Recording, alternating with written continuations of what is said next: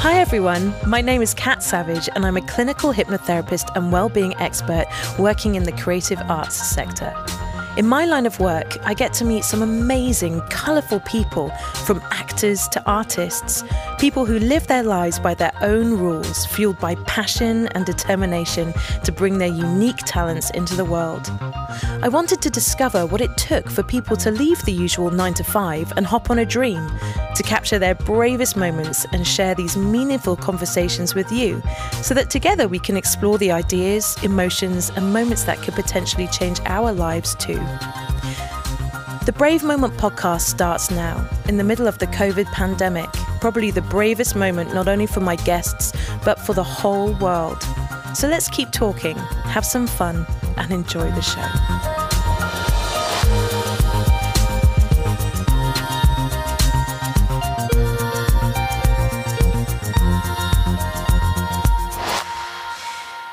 This week on the show, we talk to Emily and Paul, the dream team behind the Parent Guide to G C S Es, an online resource and support platform for parents of students going through their exams, literally supporting thousands during the pandemic right now. After Emily suffered from a period of depression at work, herself and her husband Paul bravely quit their jobs, put their heads together, and are now two of the leading experts for parents and students going through the exam process. Their young business has already caught the attention of a few of our nation's celebrities and continues to be recognised for its excellence and mission to help our parents to build confidence in their ability to aid their children's education. Join myself, Emily and Paul, as they share everything from their top tips to their favourite teenage memories.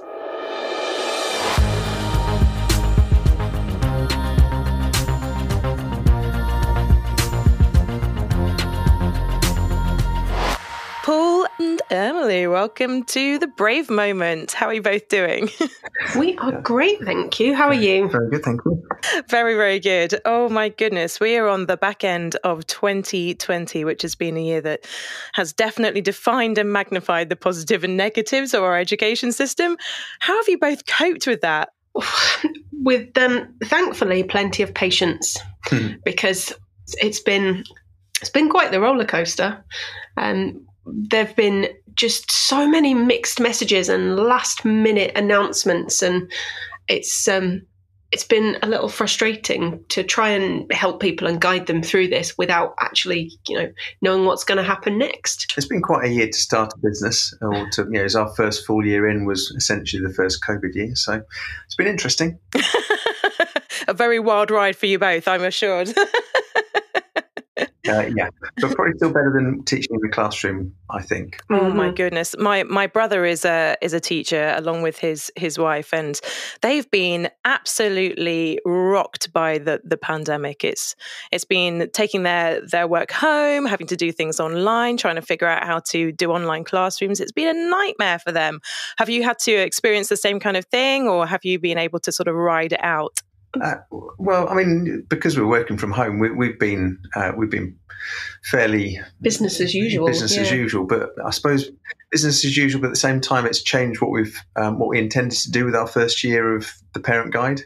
We've had to do some pivoting. It's fair to say, but it's been um, it has been really interesting and fabulous to help so many people as well. So yeah, we've managed to escape the the worst of the the situation by not being in the classroom, but we've obviously still got lots of friends from when we were teaching, and we've seen the impact that it's had on them, and it's just been insane, the the amount of extra work that's being expected, and with schools being in charge of track and trace for children as well, without any of the twenty-two billion that's been spent on it, it's um it's a lot to ask of teachers, and um, most teachers that we know are pretty close to breaking point now. So I absolutely hear you on that. What do you think you've both learned about yourself during this time then?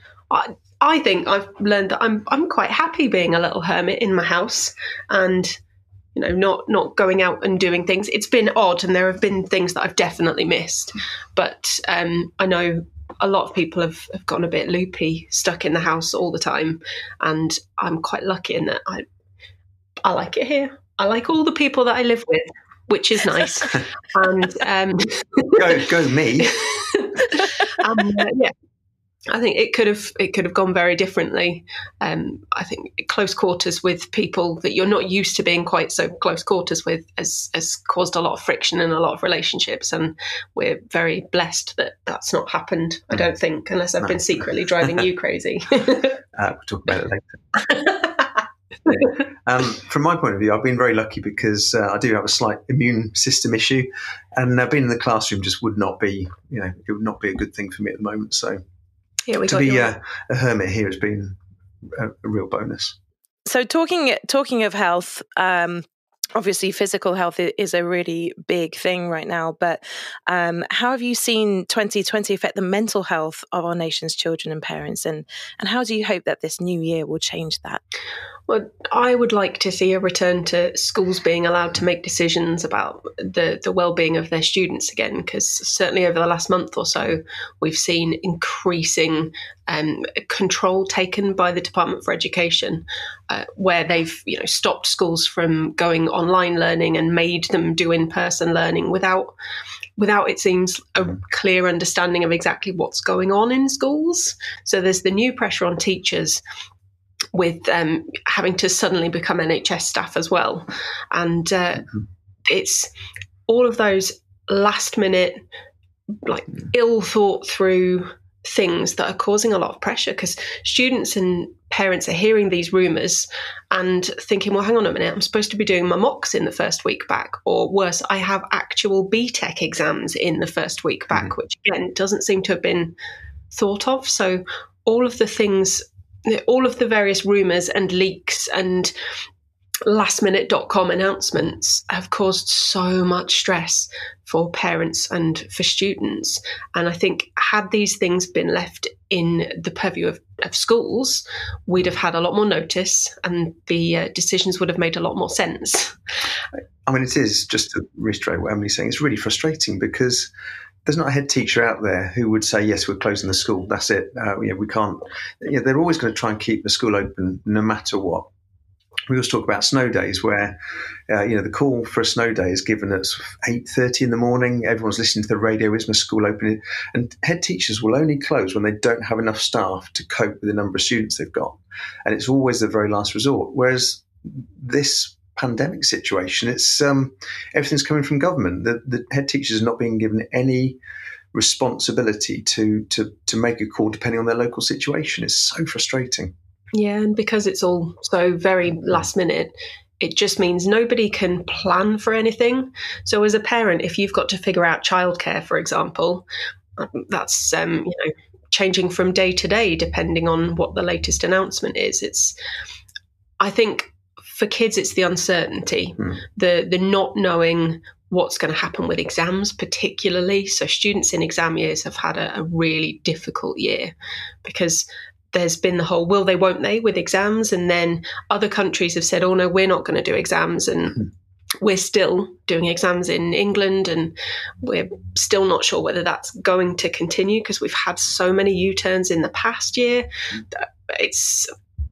It's and, been you know, challenging. A lot of students out mm. there who have had a, a, missed a huge amount of school compared to some of their peers in other parts of the country. And it's just, at the moment, it clearly isn't a level playing field. It's not fair, but there's been no announcement about how those students will be um, better, well, looked after, considered about the fact they've, they've missed six, seven, ten weeks of school more than most.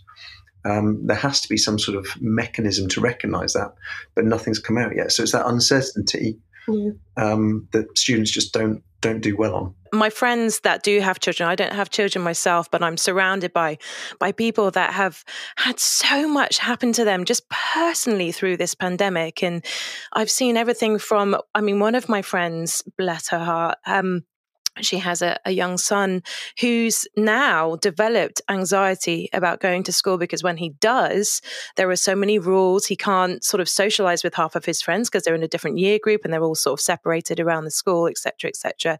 And on top of that, having to do exams at the same time and then having all of these you know, incredibly strong parents having to be brave, having to be mentally resilient for their children. I can't imagine how tough it's been, you know, just on family units in general, other than, you know, what we've heard very minimally through the through the news. I mean, we haven't really heard really the personal stories that are on the ground, have we? No, no. It's um, I know for our daughter, she's she's been at school, and we, I mean, we from March were very early on, about a week before the official lockdown happened. We said, look, we can see what's coming. Let's just, you know, we pulled her out of school slightly early, which we were totally right to do, and uh, kind of, you know, went full hermit. And since that point, we've been pretty good at keeping ourselves to ourselves and staying out of harm's way. And then we got to September and we were told she has to go back to school, because if you take her out to officially homeschool her, she might not get her school place back. And she's in a great school. Um, you, yeah, well, because it, if schools are oversubscribed, if you take your child off roll, the place might well get filled. Well, in fact, it goes back further than that, because um, because she's in, she was in year six, and uh, when uh, lockdown happened in March, there was then the half term, May half term. Schools went back um, in year six, eleven, and thirteen, but we didn't um, make her go back or allow her to go back, whichever way you put it. Um, Because the, the environment she'd have been going back to was so, so very different from the school that she'd loved for so many years. She absolutely loves going to school. But she'd have gone from that sort of carefree, happy environment to very, very strict discipline, you know, queuing, can't do this, can't do that, can't, you know, it, it would have been a completely, um, uh, the memory she'd have had at the end of her primary school life would have not have been as it should have been. So I'm glad mm. we did what we did, because she still remembers it as the, the fun-filled um, place that it was. She's uh, it's balancing between she wants to see her friends and she loves being in school, but also she she worries. You know, she she knows that you can't socially distance in school because it's just not physically possible. There isn't the space. She understands that stuff because she's a smart kid, and and there's nothing we can do to to really mitigate that, which is been really quite challenging the, the past few months. I, I can't even imagine what that must be like. And also knowing your own story as well, just a little bit, you know, I mean, obviously you're very intuitive, uh, both of you, with uh, issues surrounding mental health and how you feel mentally and emotionally. And, and I think that's so, so important. If nothing else, COVID has taught us that mental health is really, really important. And um, I, I'd like to bring you on actually to your own story, because I know that, you know, you've left this incredibly stressful environment um, to to come into your own business, and uh, and I really love for you, if you wouldn't mind, just to tell your own brave story uh, about how your business came to be, if if you wouldn't mind. Um, well, I uh, I've been a teacher for fifteen years, so I was uh, you know head of maths. I was in a leadership role within the school, and for the majority of the fifteen years, I loved my job. But um, shortly after becoming a head of department, um, I got made head of department. I had a fantastic team. I had a wonderful boss who'd been a head of maths herself. She treated me like an equal. She respected me. She was, uh, I, I felt like I was learning constantly so much from her. And, and I was loving it. And then she left. Um, the school went into special measures, and she was kind of edged out, I think, for various reasons, which was frustrating. And I got a new boss, and my new boss was not so uh, not so lovely. It was just, you know, nothing I did was good enough, and I was definitely not treated as an equal and uh, respected, and so on. And it all just, it's that little chipping away every single day at your self-esteem, I think, was the issue. And um, and I tried following all the right channels and saying, look, I'm I'm not, you know, not loving this at the moment. Is there some stuff we could change? Could we, you know, could I have a different line manager maybe? Nothing happened. And it had got to the point where I was driving to and from school every day in tears. And it was just before Christmas. Mm-hmm. And any teacher will tell you, over the Christmas holiday, in fact, over any holiday, the last two, three days before you go back to school, you start to have the dreams. And the dreams always go, um, nightmares. Yes, well, yeah, you, you turn up and you're suddenly in charge of, um, I don't know, teaching biology, but you have to teach it in Latin, or you are in charge of a field trip and you didn't know about it and they just chuck you on the bus and then half the kids go missing. And it's always those kind of anxiety things um, that, that teachers face, or you get back in the classroom and you've just forgotten how to teach, you know. Those are normally the, first, the last couple of days before you go back after a holiday. I was getting those from the very beginning of the holidays, and I was miserable over Christmas, and we were getting towards the point where we were about to go back for term, and I'd been talking to Paul about how I was feeling, and he said, look, if you're feeling like this, then seriously, you shouldn't be going back. Let's just like, take a week and just put yourself first for a bit. Let's, you know, let's see if we can get you back to normal.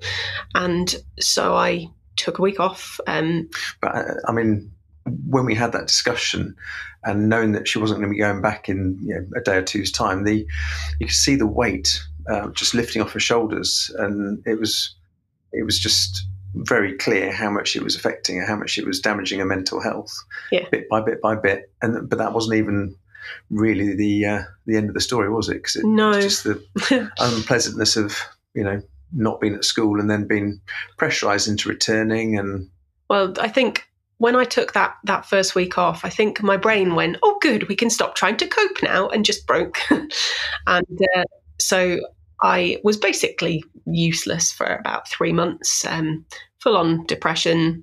Um, in the end, ended up with antidepressants. You know, I tried all the let's go for a walk and let's eat healthy food and and so on, and it wasn't wasn't working. I needed the the chemical help to reset everything, and started to feel more normal again. Decided I wasn't um, that going back to that school was not the right decision, so I didn't, um, and got myself another job, which I was really excited about. Uh, ready and lined up for the September, did a bit of supply kind of stuff in between, got to the new job, and um, new boss, same as the old boss. Oh no. So I, I, I mean, part of it, part of you feels at that stage, you know, is it me? Is it something I'm doing?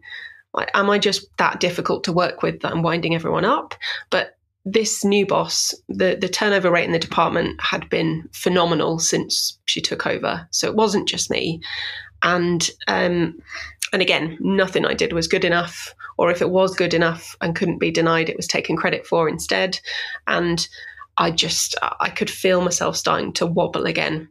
I knew that this was not going to end well if I let it carry on. And again, talked to people and said, look, this is the situation. You're losing staff over this.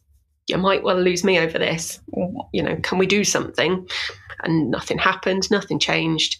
And in the end, I decided that my sanity was more important than my salary, and I quit. Hmm. Uh, yeah, without but a job then, to go to. But then got another job quickly. Because maths teachers are fairly uh, rare yes. these days. Um, but it was... You don't even know, probably, I'd say a term, term and a half, where you decided that, you know, we're starting to look mm-hmm. at other uh, other avenues that the two of us could pursue, because as teachers, uh, you don't get to retire until you're sixty-seven or something. And, you know, we just can't contemplate doing the pace required to work as a teacher full time. You just can't do that when you're in your sixties, I wouldn't have thought. So we're looking at other ways to, um, you know, uh, live, work, other jobs, and uh, and that was kind of the start of the discussion about, well, can I can I go part time and concentrate on, or Emily was yeah. going to go part time and concentrate on uh, setting up various other uh, avenues or income streams, and it's all gone from there really. Getting out was it seemed almost impossible. You know, what what on earth can I actually do? And Mum and Dad had uh, cut out an article for me on a woman who did Fulfilled by Amazon and had a business set up with, I think it was supplements, health supplements. And she, um, she'd basically sourced all these things. She sent them into the Amazon warehouse. Amazon do all the work, all the distribution and stuff. She just, you know, promotes it. And that was working quite well for her as a business. She'd built it up to the point where it was running full time, mostly without her. And that was the first inkling that actually, do you know what, I could set something up that isn't the usual just get another job, but is you know, think outside the box. And once we'd started thinking outside the box, more and more things started to come together. And uh, and here we are. We you know, several failed business ventures later, we've we've found our thing, and we're loving it. So, yeah. I, do you know what I love is, you know, out of a time where you could have been swallowed by what you were going through emotionally, and, and Paul, it must have been heartbreaking to see Emily going through, you know, that that emotional breakdown, and then obviously reflecting on your own career and having mm. to to contemplate where where you were at. But it must have, I mean, I, all I can think of myself is is after going self-employed, the first thing you you go is, oh my goodness, I've got no job. What do I do? What do yeah. I do? And you sort of flounder around, don't you, trying to trying to find your niche for a little bit. But um, but it's really really lovely to, to hear that that you took that. that giant leap, and you didn't let that moment define you in in the wrong way. You you, you built on that, and it galvanized you to to really reach for your goals. And I really I love success stories like that that are born from adversity, essentially. Um so so after making the decision to, you know, quit your jobs and and basically go for it, what steps did you have to take next to make it work? We're, we're walking to Tesco's, and just, I think it was a discussion of, can I have my notice in? I think Emily was expecting me to say, well, no, we've got to blah, blah, blah, and pay this and pay that. And I was like, yeah, go for it. She's like, what? Let's go home and write a, write a resignation letter. And it was, again, it was that lifting of the weight and what have you. I, I carried on for a good uh, eighteen months, I think, as, uh, you know, I had a you know, good job, good salary. I was doing the sensible, grown-up, boring, you know, paid every month, just to give us the space to uh, to develop this new business plan. So, yeah, and we just, you know, we we tried things, and we saw what worked and what didn't. We did some Fulfilled by Amazon stuff. I'd done uh, classroom poster design for some stuff in my classroom, and lots of people had commented and asked if they could have one too. And I thought, oh, I could do that. So, um, you know, got some printed, sell them on Amazon. Um, That was a start. We had a couple of total failures where I'd designed a, a product that was sort of adapted from another thing, and I had to order in bulk, and ordered about a thousand of them from China, and then sold, you know, maybe one hundred fifty of them. And then all the copycats flooded the market, and I was stuck with them. Um, So that was fun. We uh, did a range of wallets that we did via Kickstarter, which are um, they're gorgeous wallets. Mm. They're just gorgeous, but um, there are lots of wallets, and mm. uh, it's it's quite a challenging market, it turns out, on Amazon.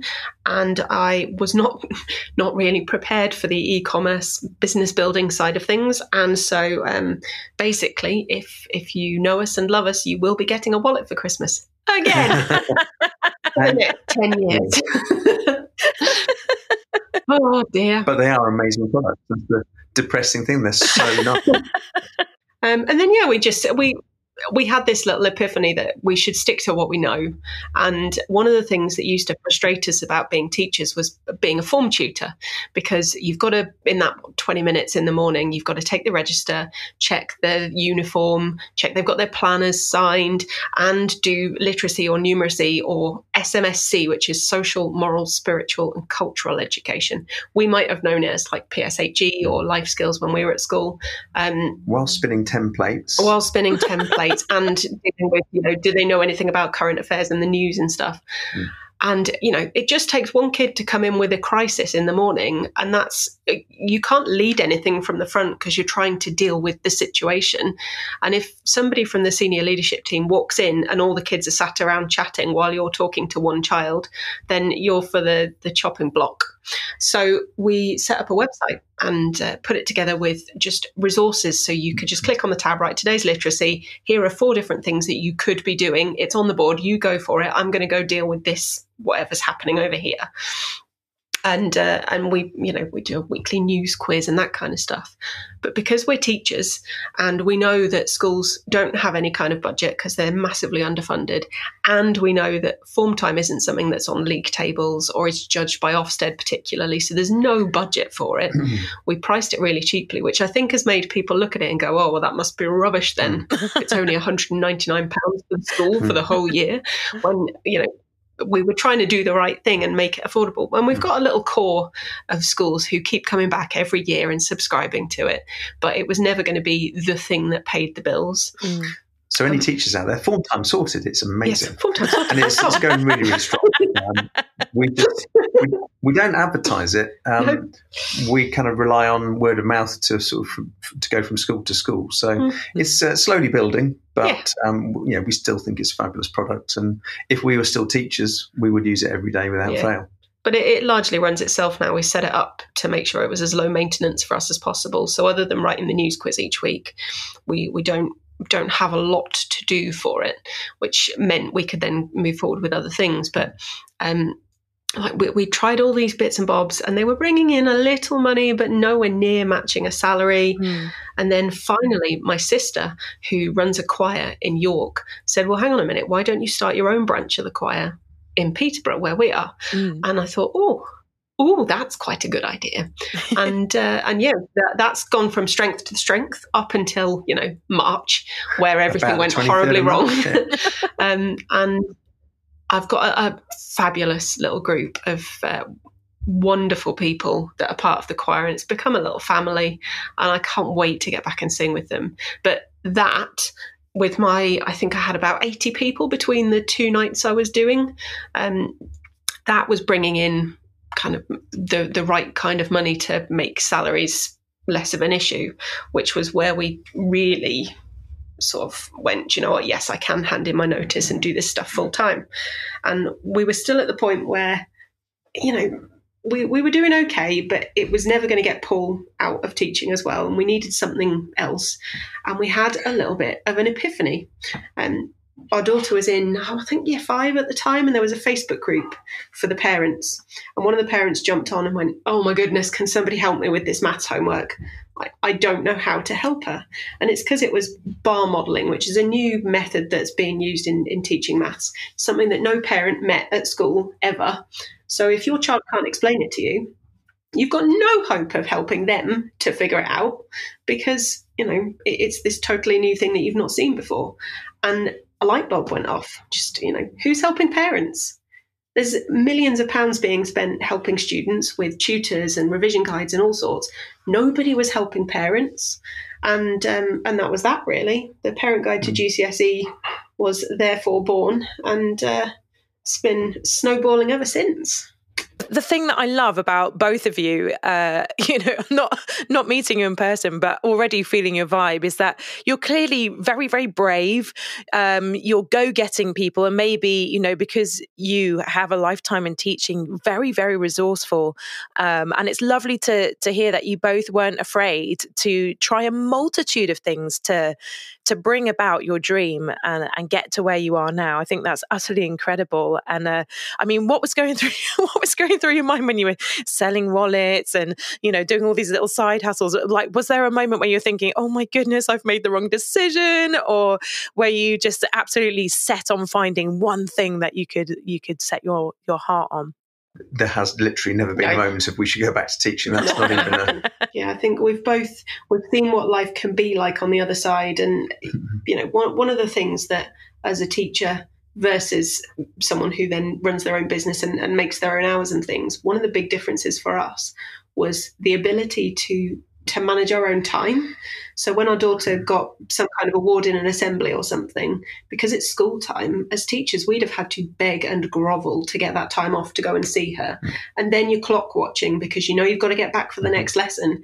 And there've been a couple of scurrying out of the back of the assembly hall incidents where it's run too long. And we mm. thought, oh goodness, we're going to be late. We've got to get back. And But it was just, that, it made the whole experience yeah. unpleasant because I'm not sitting there looking at my daughter's and beaming smile because she got an award. I'm sitting there looking at my watch thinking, God, can you get on with this? Because I need to go. Otherwise, I'm going to be in uh, a world of pain, a world yeah. of bother. Can't leave your eight on their own, goodness. yeah. And, um, yeah, it, it, just having time to do the things that are important to us as a family is, you can't put a price on it. It's just yeah. so much, uh, yeah. it's such a huge change in our lives. Yeah, and you haven't had to do any all-nighters trying to no. mark all the mock papers and things for a mm. while now. That's one of the, one of the things about when Emily was going through her um, problems, shall we say, with, with her mental health, is that I was still working as a full-time teacher, as a head yeah. of department. And head of how many departments? Head of four departments. And it was absolutely full-on. So I would normally be in school at seven in the morning. Um, quite often I'd have to drop my boys off uh, in Stamford before that, so I'd be up at probably ten past six. Fifteen or, minutes each way. Yeah, and um, so it, it was just a nightmare. Then I'd come home, and as a teacher, when you get home at I don't know, five o'clock, it doesn't mean your day's done. You've still got your marking and preparation to do.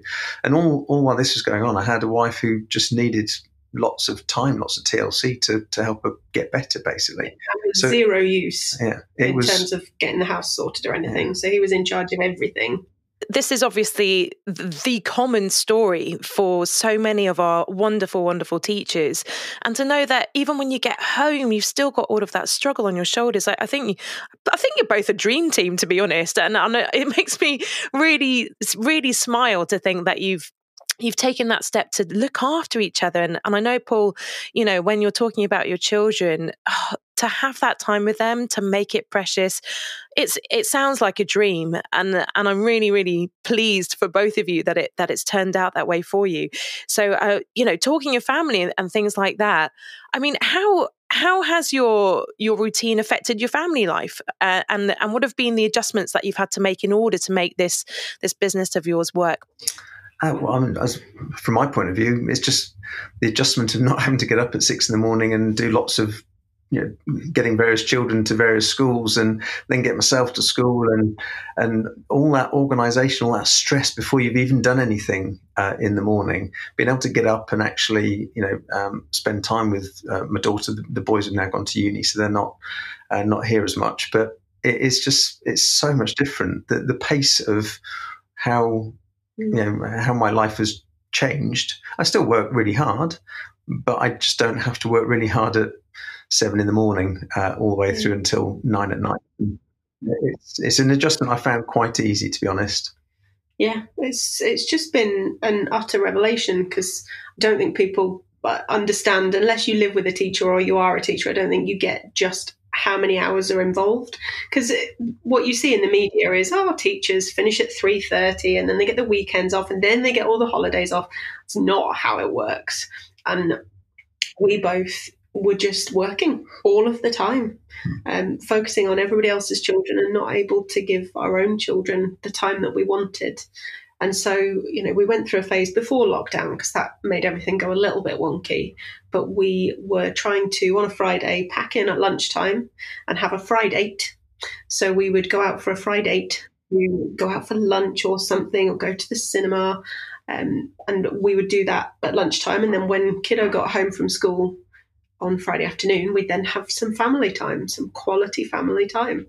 And that was something that we could never have dreamed of as teachers. Mm. So it's it really has been a, a revelation that life can be this way. It's been lovely. And as soon as um, circumstances allow, we're definitely getting the Friday back on on the roster. Yep. I love that. I, do you know, I think I'm going to adopt your Friday. I think that's an absolutely wonderful idea. And uh, yeah, I, I mean, there must be so many teachers, hopefully, that are, that are listening to you guys now thinking, oh my goodness, I've got it all wrong. I'm going to go online. La, la, la, la, la. Um, it sounds wonderful what you guys have got going. So so what is your daily routine then? And, um, and do you have like any daily rituals other than your Friday um, to motivate and inspire you in what you're doing now? I um, recently gave in uh, after being bullied by several people into doing it and read The Miracle Morning. And I am not a morning person. I am a night owl. So I've been putting this off and everyone kept telling me how wonderful it was. And when I read it and realised that it didn't actually mean I had to get up at five o'clock in the morning, it was just about setting that routine. That changed quite a lot of things. That was what started me trying to go for a jog in the mornings. And now, don't get me wrong here. When I say go for a jog in the mornings, I mean I started doing couch to five K, got to about week five, felt like it was going to kill me and stopped. And then more recently, I've discovered that I can do like ten, maybe fifteen minutes. I have a little, you know, I have a playlist that's the right kind of beat and it belts in my ears, and I run up to a certain point and then I walk along the back of the triangle and then I run the rest of the way back home. It's ten, fifteen minutes. I can do that. It gets me out of breath. It gets me some exercise, but it's not so much that it is off-putting. You know, it's not like, oh my gosh, it's going to be half an hour out of my day, or I'm going to be half dead by the time I get home and it'll take me half an hour to recover. It's just ten, fifteen minutes. So I've been much better lately at just like, get up, go for a quick ten, fifteen minute um, shower, crack on with the day. So I, I tend to start the morning by catching up on emails and things while I'm still in bed with a coffee, um, which Paul, is, Paul is my hero and brings me coffee in bed every morning because he's the best. I don't even get a text message in the morning. It's literally just an emoji um, blowing a kiss, which basically means fire up the coffee machine. I'll see you shortly. Well, yeah, it, um, it sounds very much like I take him for granted. I don't. I promise. He's uh, he knows how much he's appreciated. I hope. But um, but yeah, and then we'll we'll sit and you know talk through if we've got stuff on that day. You know, we uh, you know have a quick you know what's on the schedule. What is it you're focusing on today? What is it you're focusing on today? And. Uh, And then mostly we just ad-lib the day, I think, mm, yeah. depending on how we're feeling.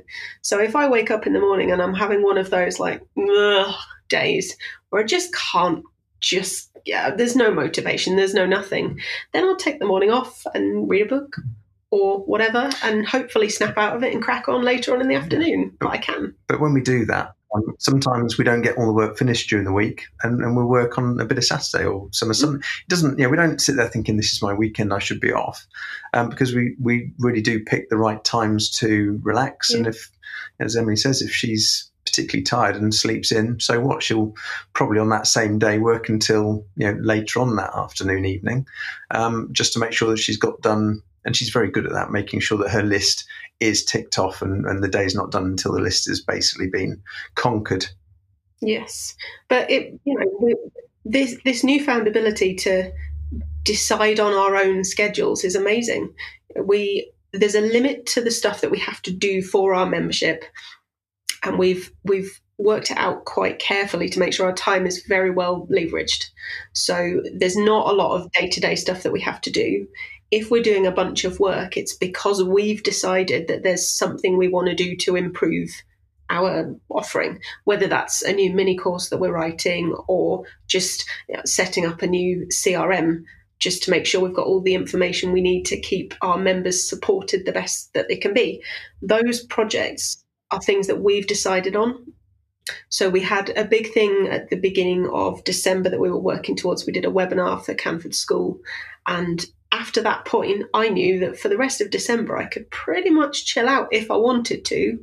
And there were a few things that I could do jobs-wise if I felt like it. That's been brilliant because Paul's just had a big birthday and I knew I wanted to get some stuff set up for that. So just the freedom to do that has been amazing, because if I was in school, you basically wouldn't have had a birthday because mm. we wouldn't have had time to set anything up. Yeah. It's... um. It's it's so nice to be able to schedule the, the day like that. But yeah, the, it's not really a routine because we make it up as we go along. I, I absolutely love that, and uh, I can I can hear really clearly that you both love each other very, very much, and you clearly work well together as a team. How do you how do you feel like your business has made you stronger as a couple? I I was worried at the beginning mm-hmm. because. When Paul first started working from home, we um, we were set up. So we're in the lounge at the moment. This is my office. I have a little desk at the far end. And Paul was sat on the sofa. And we were both tap, tap, tapping away on the laptops. And I thought everything was going beautifully. And then one day, Paul turned and he said, "We need to talk." It's like, what? Oh, no. The dreaded line. Yeah. Which he helpfully followed up with, "This isn't working." What? Oh, no. What? So my heart stopped. I'm freaking out. Um, and it turns out that actually the issue was that I may occasionally talk to myself a little bit while I'm working, or my computer. And Because Paul is such a fabulous and well-trained husband, he knows that when I'm talking, he should be listening because that's safest and avoids surprises. And so whenever I'd start talking to myself, it was distracting him from his work and he wasn't, he wasn't concentrating. And sometimes I'd have my AirPods in. So um, having to listen, I'd have to stop, you know, take the AirPod out so the music stopped or whatever it was or whatever I was watching, uh, just ground to a halt. What's that, dear? Oh, nothing. I'm just talking to myself. It's like, please stop. And um, so we, we, I tolerated about ten days of it, and then we, we now work in separate offices, and yes, it's all much, all much safer. And she can talk as much as she wants to whoever she wants, her cats generally. Yes. And they completely ignore her. Yeah. Do you know what I... I love Emily. I think I think me and you are actually spirit animals, and I know that my husband will be listening to this going, yes, Paul, I totally understand. I'm exactly the same. I'll be in the kitchen just, you know, talking about my food, like listening, like just basically singing about my sandwich or something like that, or I'll be talking to myself under my breath, and, and Tim will be uh, like, he'll just stop and say, are you are you talking to me? Like, what is happening? And and it's so annoying for him, and I, I totally feel for you, Paul. You're a very, very patient man. Yeah. One thing I didn't realise that I was missing when I was a teacher was uh, obviously I was always out in the morning, and Emily was, you know, when she started working from home, is is the fact that in the shower in the morning she just sings very, very loudly, which is fine because uh, but I'm sitting there kind of working away, and all I can hear, because she is a fabulous singer, hence the choir, et cetera, is her belting out several tunes at absolute top volume, and it just it just makes me smile. It, it, you know, she's loving it. And, you know, she doesn't care. She's got the windows closed just in case the neighbours are, yeah. uh, you know. Don't want to scare anyone. Yeah. But uh, no, it, it always makes you smile every single time. Oh, my goodness. So other than uh, having separate offices for, for those that uh, talk to themselves when they work, what other tips would you give to couples going into business together? Um, make sure that you definitely like each other enough first to be in the same room all day, every day. Which we do, so we're all good. Yeah. Fine. Um, set set clear boundaries, because it's important to make sure. It would be really easy for us to just spend all our time talking about work, and we we try and make sure that things like Friday are set up so that we still get quality kind of couple time that's not about the job, because you know. It really easily could just be working all the time, because I am a workaholic. Mm-hmm. And uh, so, yeah, just setting setting aside the time to make sure that you still get some you time as a, as a couple and as individuals as well, because that's still quite important. You know, so, I love you immensely, yeah. But sometimes I just need to vegetate in front of something that I want to watch on the T V. So it's interesting that Emily says that uh, set boundaries and have time where you're definitely not working. But there'll be be times before we go to bed or before we go to sleep where her brain is just bursting with a five hundred yeah. bajillion ideas about what we should do next, and she can't keep it to herself. She has to, like, what if we did X, Y, and Z? And they're all brilliant ideas, but sometimes my brain at that time of night isn't necessarily always as sharp as it could be. Starting from quite a low bar, to be honest. Because you're a morning person and yeah. I'm a night person, which just has made life tricky. Yeah, so I'm sitting there dribbling while she's basically telling me all these amazing ideas that are going to transform our business, and. Uh, Yeah, sometimes a little bit earlier in the evening would have been would have been better. Good luck with that. So I, I have a very, very important question to ask you now. How many cups of tea do you need to get through your day, and who makes it best? Ah, now that is uh, that's a wrong question, I'm afraid. Ooh. It's about coffee in this house. Yeah. Tea does not exist. We have tea in, but purely in case people are, if they're ever allowed to visit us ever again. Yeah, that's why we have tea. But no, we're very much uh, coffee.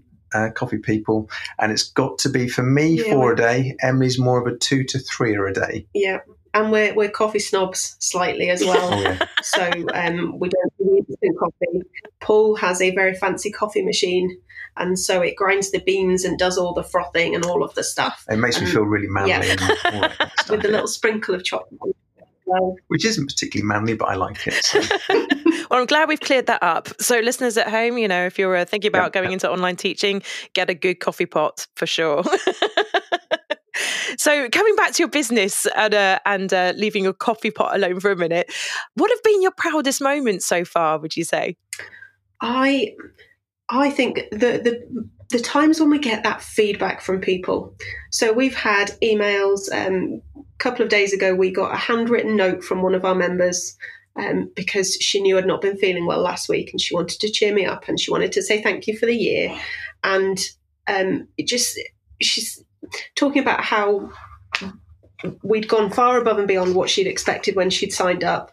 And she gave us a little snowflake ornament that's now on the tree. And those little things where you can actually see the difference that you've made to someone's life, mm. that is always the, the proudest bit for me. I absolutely love getting feedback from people and, and hearing about it, because in teaching you can really clearly see the difference you're making a lot of the time. Whereas when it's all online kind of coaching of parents and things, it's trickier because you're not in the house. You don't know the conversations that are happening. So to hear about them, that's been really lovely. That's, uh, I think, that's what makes me the proudest. Totally agree. Yeah. Absolutely. I mean, from a uh, personal kind of, I suppose, an emotional point of view, because the twins were heading off, doing their A-levels last year, heading off to university, um, it was our last chance to really spend that day-to-day time with them. So being able to do that because of the nature of the business was was fabulous. So if I wanted to spend time with them because they were off school or I had a, you know, mm. a home day for whatever reason, then uh, I could do that, and that was, you know, really nice. That's so lovely to hear. We've had some some massive milestones this year as well, which we hadn't predicted were going to happen. I I wrote a book, which I didn't. I'd always wanted to do, and I hadn't seen it come in. I figured we'd be super busy with all the business stuff, but when we first went into lockdown, I, I don't even know why, because it's not like we had any more time than we would have done normally, but um, was inspired to crack on and write it, and uh, managed to launch it in July. So that was that was a very proud moment for me, that knowing that I've put something like that out there and and that it's making a difference. That was that was pretty cool. Hmm. And our wonderful virtual assistant was um, amazing, and basically kind of semi-stalked a lot of celebrity mums to find people with the kids, their kids the right age. Um, that's what she billed us for, celebrity mum stalking, which made us giggle every yeah. time. Uh, but she managed to get she managed to get me a jacket quote from Claudia Winkleman, which was like, oh, whoa. And um, the foreword by Terry Dwyer, who, um, those of you my sort of age who watched Hollyoaks at the beginning, Terry Dwyer, you will remember her, um, doing an amazing job producing films like Break at the moment. And she did the foreword for us. And then Sunetra Sarkar, uh, Zoe from Casualty, she's on Celebrity Gogglebox at the moment. Did Strictly. Yeah, she loved the book. And I managed to, she... managed to organise a half-hour video chat with her. So we we did it live on, on StreamYard on the Facebook group. And I was just, you know, casually chatting away with Sunetra Sarkar about the book and how wonderful it was. And those kind of things have just been mind-boggling. I, I could never have predicted these things would have happened. I mean, the, the biggest one was we, we'd been, Paul went out of his way to help one of our members with uh, one of their older children who Uh, needed some interview prep to get onto a, a degree apprenticeship, and he spent lots of time helping to prepare him and going through mock interview stuff with him and things. And then, well, she tried to pay us for it, and yeah. because I was developing what we're doing, so we're going to offer it to our customers next year. I said, look, you know, it's helping me as well as it's helping you and and your son, so you know, don't worry about it. It's kind of, you know, we're both getting something out of it. And then I did a second interview um, prep for him, and um, again she said, I, I feel uncomfortable not paying, and we had the same discussion and we came to the same arrangement. And uh, eventually she, she said, I'll, I'll find a way of paying you back in in, in the future. Um, and I guess over to Emily again. And, and randomly then we, we get an email from her. By the way, don't know if I've mentioned this before, and she had not, but I work for Good Morning Britain, she said. And I was wondering whether, um, whether Emily would like to come on as our, you know, uh, was one of our experts on G C S E Results Day and talk to parents about, you know, what to do now that your child has got their results. It's like, um, yes, please. Yeah. That would be amazing. So yeah, randomly in August, there's just me on uh, national T V at goodness knows what time in the morning. And yeah, that... And was awesome. it was just, it was surreal. The opportunities that have come about have just been amazing. We have been so, so lucky. And, you know, it's the sort of thing that comes about because you've done the right thing and you've helped other people and you've, you know, been consistently being helpful. So obviously everyone uh, everyone that has kids, they've become teachers in the last year. Oh my goodness. Um, and I know that one of your your lines is uh, to to help parents not to nag at their children to get their work done. So what top tips do you give parents who are nagging at their kids with no results? Uh, well, first up, knowledge beats nagging every time.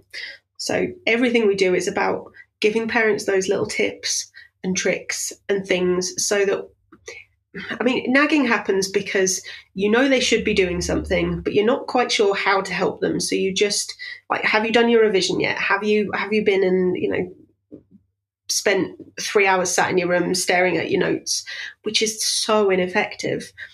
Knowledge is, do you know what, let's have a twenty-five minute blitz of uh, turning these notes into a mind map.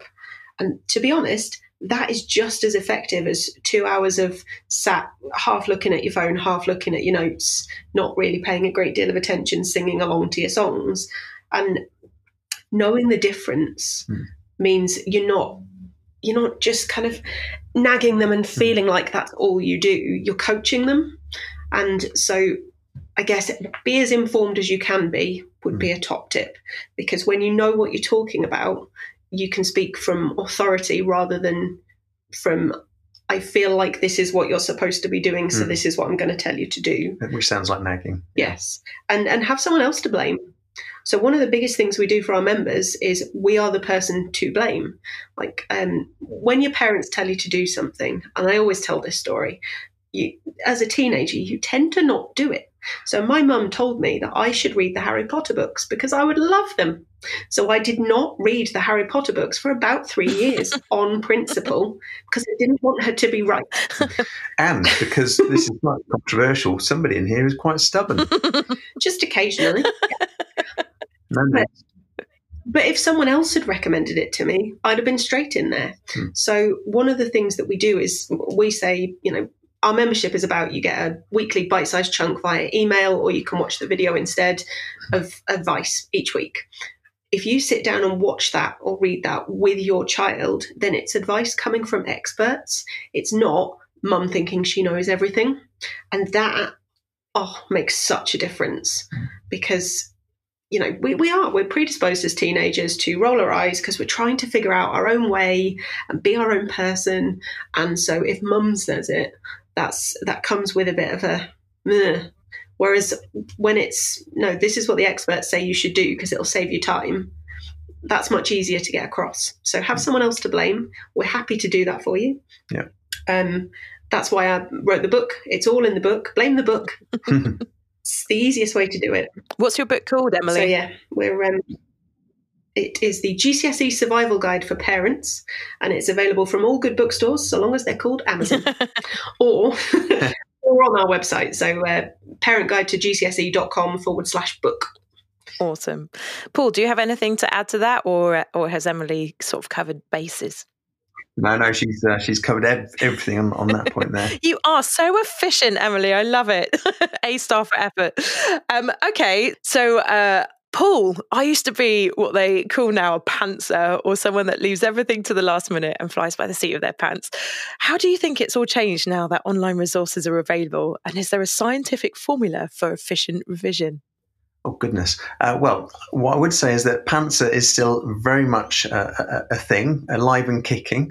We did um, a podcast with some of my former students who all basically admitted to being exactly that, pantsers, where they didn't start revising until sort of maybe February, maybe March. And, you know, but our advice is, you know, if you are, well, whether you're in G C, doing G C S Es or whether you're doing post sixteen A-levels, B TECs, whatever, just start revising as early as you possibly can at the start of year ten, even if it's only for fifteen, twenty minutes a day, which frankly in any one schedule is not a huge amount of time. It just makes a huge difference at the end. So we're very much about routines, very much about um, getting started. So you, you know, you, if you are going to do that fifteen, twenty minutes, half an hour a day, it really isn't a lot of time. But by the end of the course, it adds up to hundreds and hundreds of hours of revision, way more than all these pantsers who are doing it at the end of March, starting to get really worried about it, knowing that they haven't done enough. Um, yeah, and it's it, it that's our main message, really. It just, when it comes to stress levels, anxiety, which is a huge issue with students these days, the sooner you can start, the the, the less problems you're going to have towards the end of your course. Yep. Little and often for the win. So let's have it then. What did your school report card say about you, and what do you think your teachers would say about you now? Um, well, I, I'm going to jump in on this one first. I think I I was I was a SWAT. I was a I was that nerdy kid who was good and worked and so on, and you know, was a giant nerd. There's no other way to explain it. I uh, I got stop it. Yeah, okay, I am still a giant nerd. I'm okay with that. Um, I was always too concise, so I got in trouble on uh, essays and things because I would just get straight to the point, and that was it. And then I wouldn't write enough. I've got better at waffling since then. I don't know if you can tell. Um, Plead the fifth. But no, I think I was I was pretty good. I don't think I gave my parents too much grief at parents' evening. So, whereas I was uh, described as uh, very quiet and diminutive, which I wasn't. I was never happy about, because I'm I'm nearly six foot tall, so I did grow up in the end. But um, yeah, and also uh, I went back to my uh, school when I was a teacher, training to be a teacher, or soon after I qualified, one of the two. And uh, one of my former teachers was still there, and he did say, of all the people Um, in you know, in my year group, I was probably the last one he expected to become a teacher because I was so quiet. So, wow.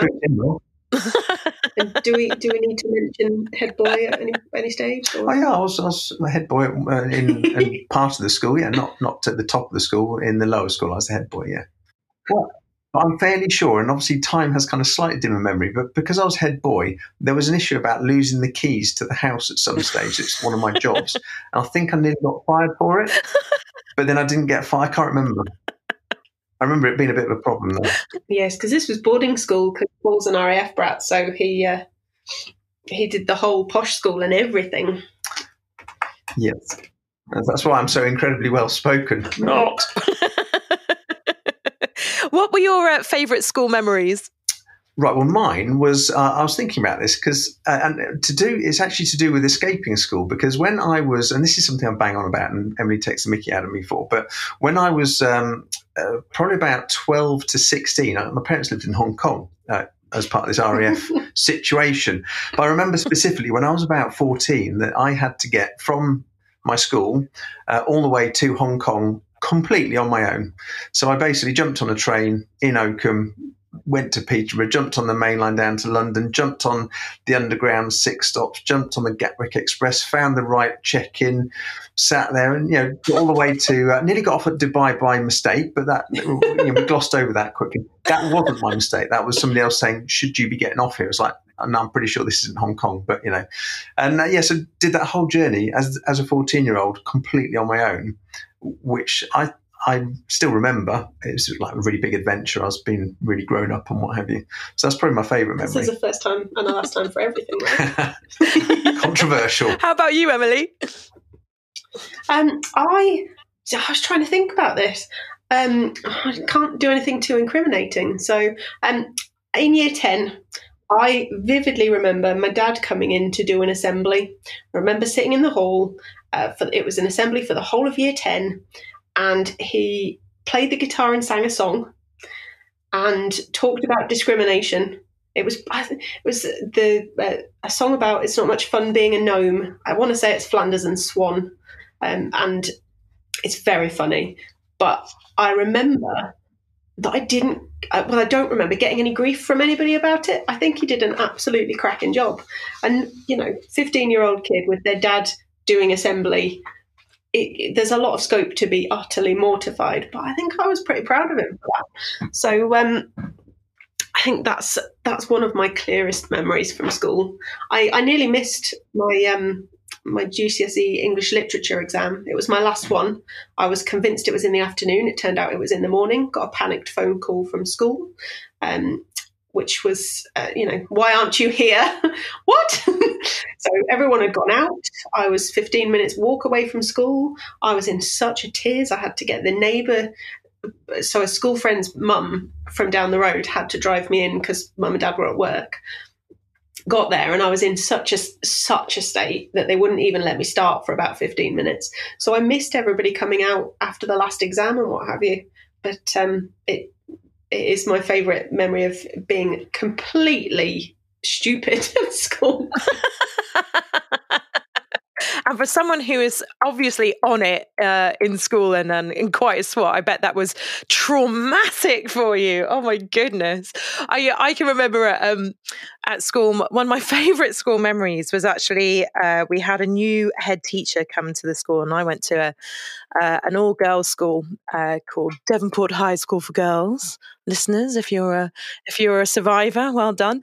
Anyway, we had this uh, this amazing Northern Irish new headmistress come into school, and uh, it was the first assembly of her first day, and we had been sat with sort of like this gully down the middle of us in the in the hall for the first time ever, and uh, and in rolled in on a scooter Barbara Dumble, wearing a very very pointy uh, Madonna type bra over her robes.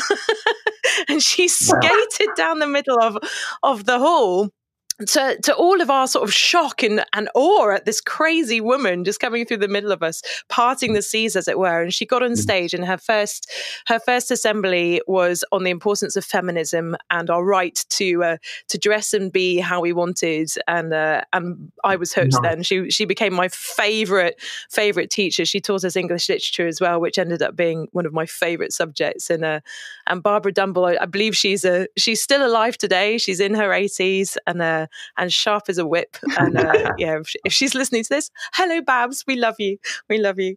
Uh, who were your favourite teachers when you were at school, and what do you think makes a good teacher? Well, what makes a good teacher is just somebody who cares about the students, somebody who um, you know, just gets on well with their class, rather than, if, if students are enjoying what they're doing, they will learn. It's as simple as that.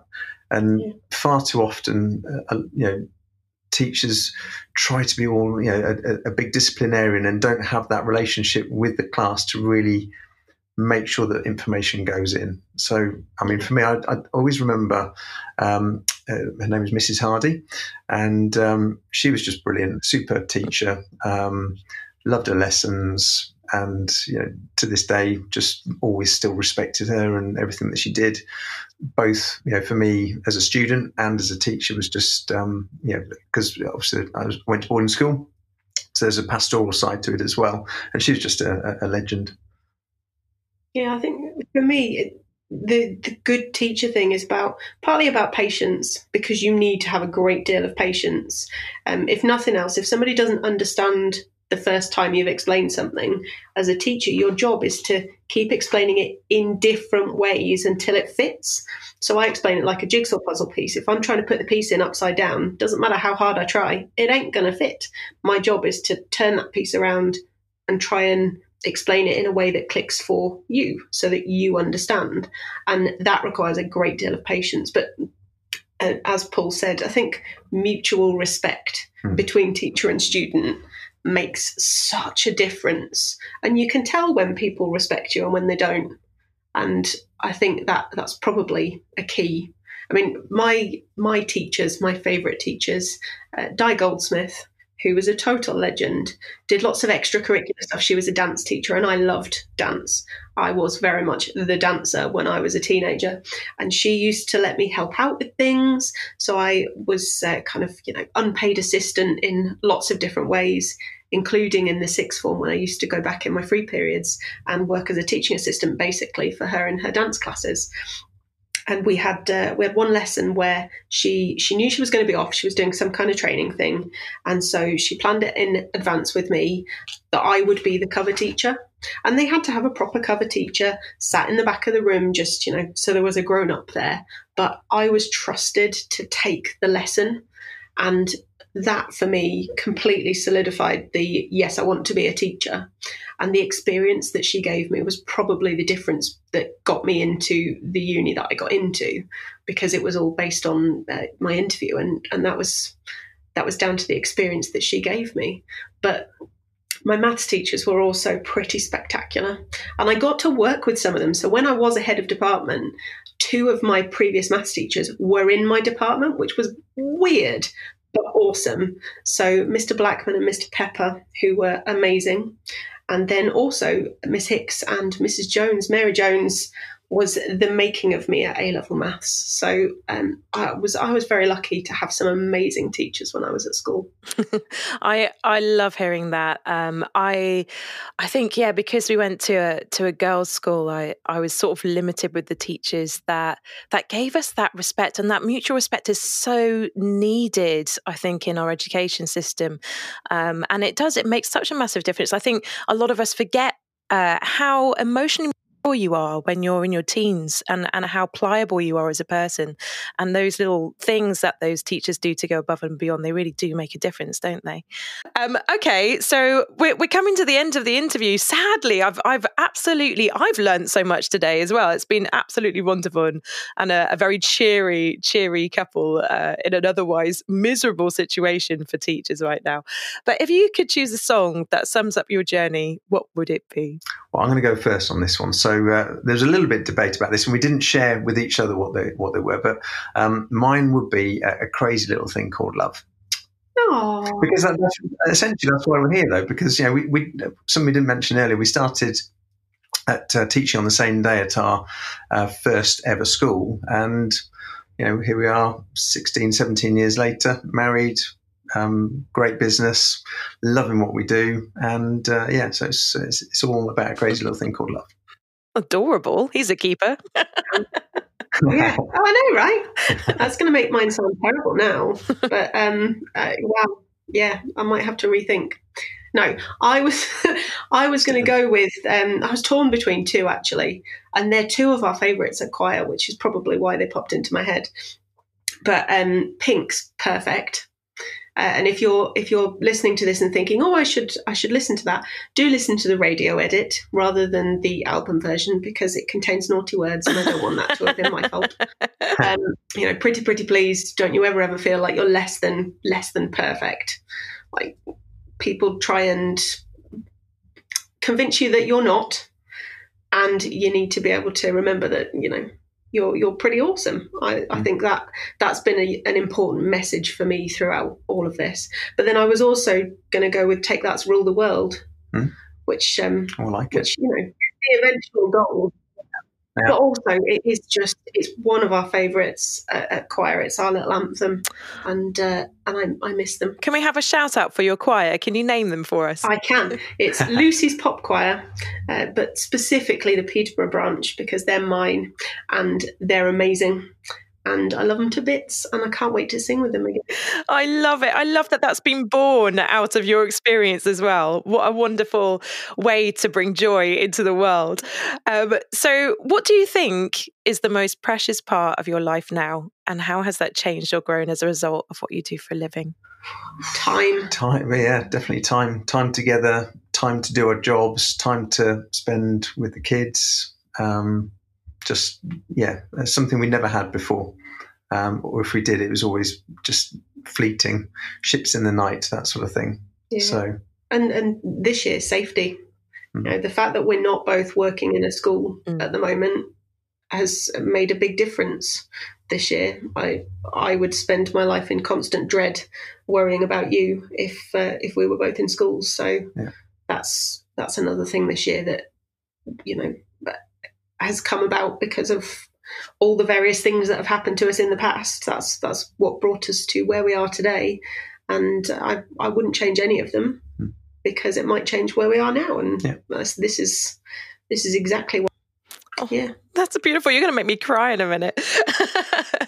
So obviously this is the Brave Moment podcast. So what do you consider to be your bravest moment or moments, personally or business-wise, spiritually or emotionally? I, I think for me it was the uh, the final handing in of the notice, the sort of the uh, the umbilical cord finally being cut.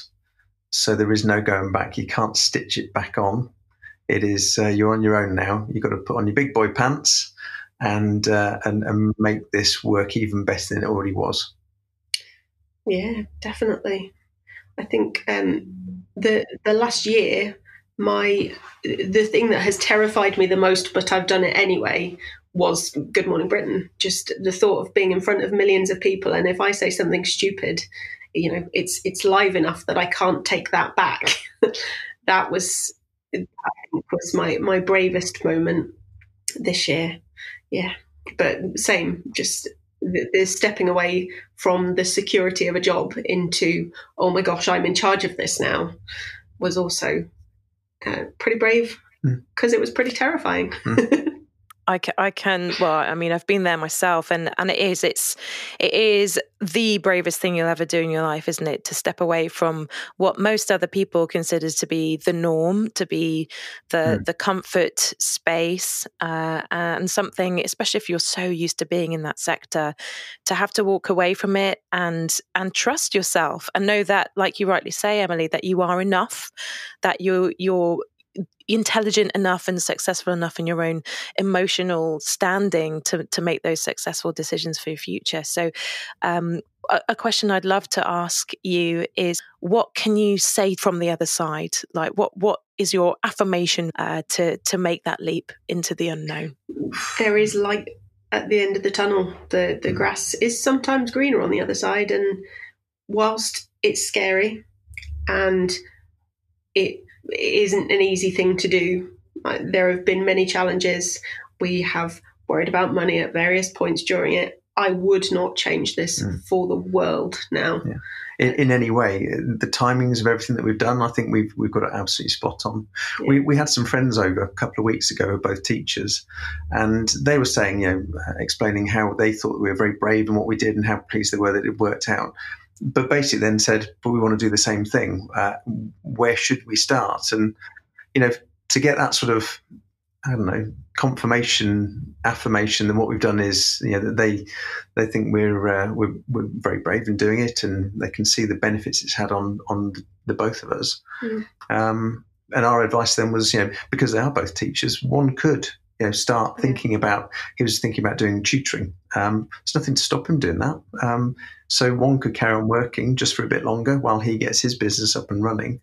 Um, if you keep talking about it and not doing it, that's that's where Ain't the problem starts. Happen. Yeah, it's, it just requires yeah. that brave moment. Yeah, there's you've got to think outside the box and change the way that you're looking at work, and you'll be amazed at the opportunities that you'll find when you start looking out for them. That is absolutely wonderful advice. I absolutely love that. Thank you so much. So the final question, I'd like to know what your New Year's resolutions are for your business and for yourselves, and uh, and what advice and tips you would like to give parents heading into this new year. Personally, I uh, have a New Year's resolution that I am going to be slightly more active. I've gone from, you know, constantly pacing around a classroom to sitting on my butt in front of a computer for a couple of years now, and it's starting to take its toll. So uh, I'm going to try and be a little less um, couch potato-y and, uh, and and keep learning. So I'm I'm always on the lookout for new business books to read and podcasts to listen to and things, and that's made a big difference to me this year. I want to make sure that I keep pushing forward, learning new things next year too. Yeah, I don't want to nick too many of Emily's ideas, but the uh, the idea of just being, um, I mean, lockdown has been, it's been really weird because I am slightly immune compromised and all that kind of stuff. I have stayed in more than I'd like to, and I just, I do like getting out and doing stuff. So just having more fresh air, more exercise. I know, you know, I, d- I don't need to lose weight or anything like that, but just, Just spending more time being active is definitely top of my priority list personally. Um, business-wise, just continue what we're doing and try and, try and help uh, make the lives of parents and their teens um, going in towards exams that little bit easier, basically. Yeah, just uh, getting out there and helping more and more people, because there are so many parents out there who are struggling and uh, finding this year really frustrating, and watching their child struggle and get more and more stressed. And we can help. It's just making sure that we get to those people so that they know we we exist. So um, yeah, world world domination, mm. but in a supportive kind of a fashion.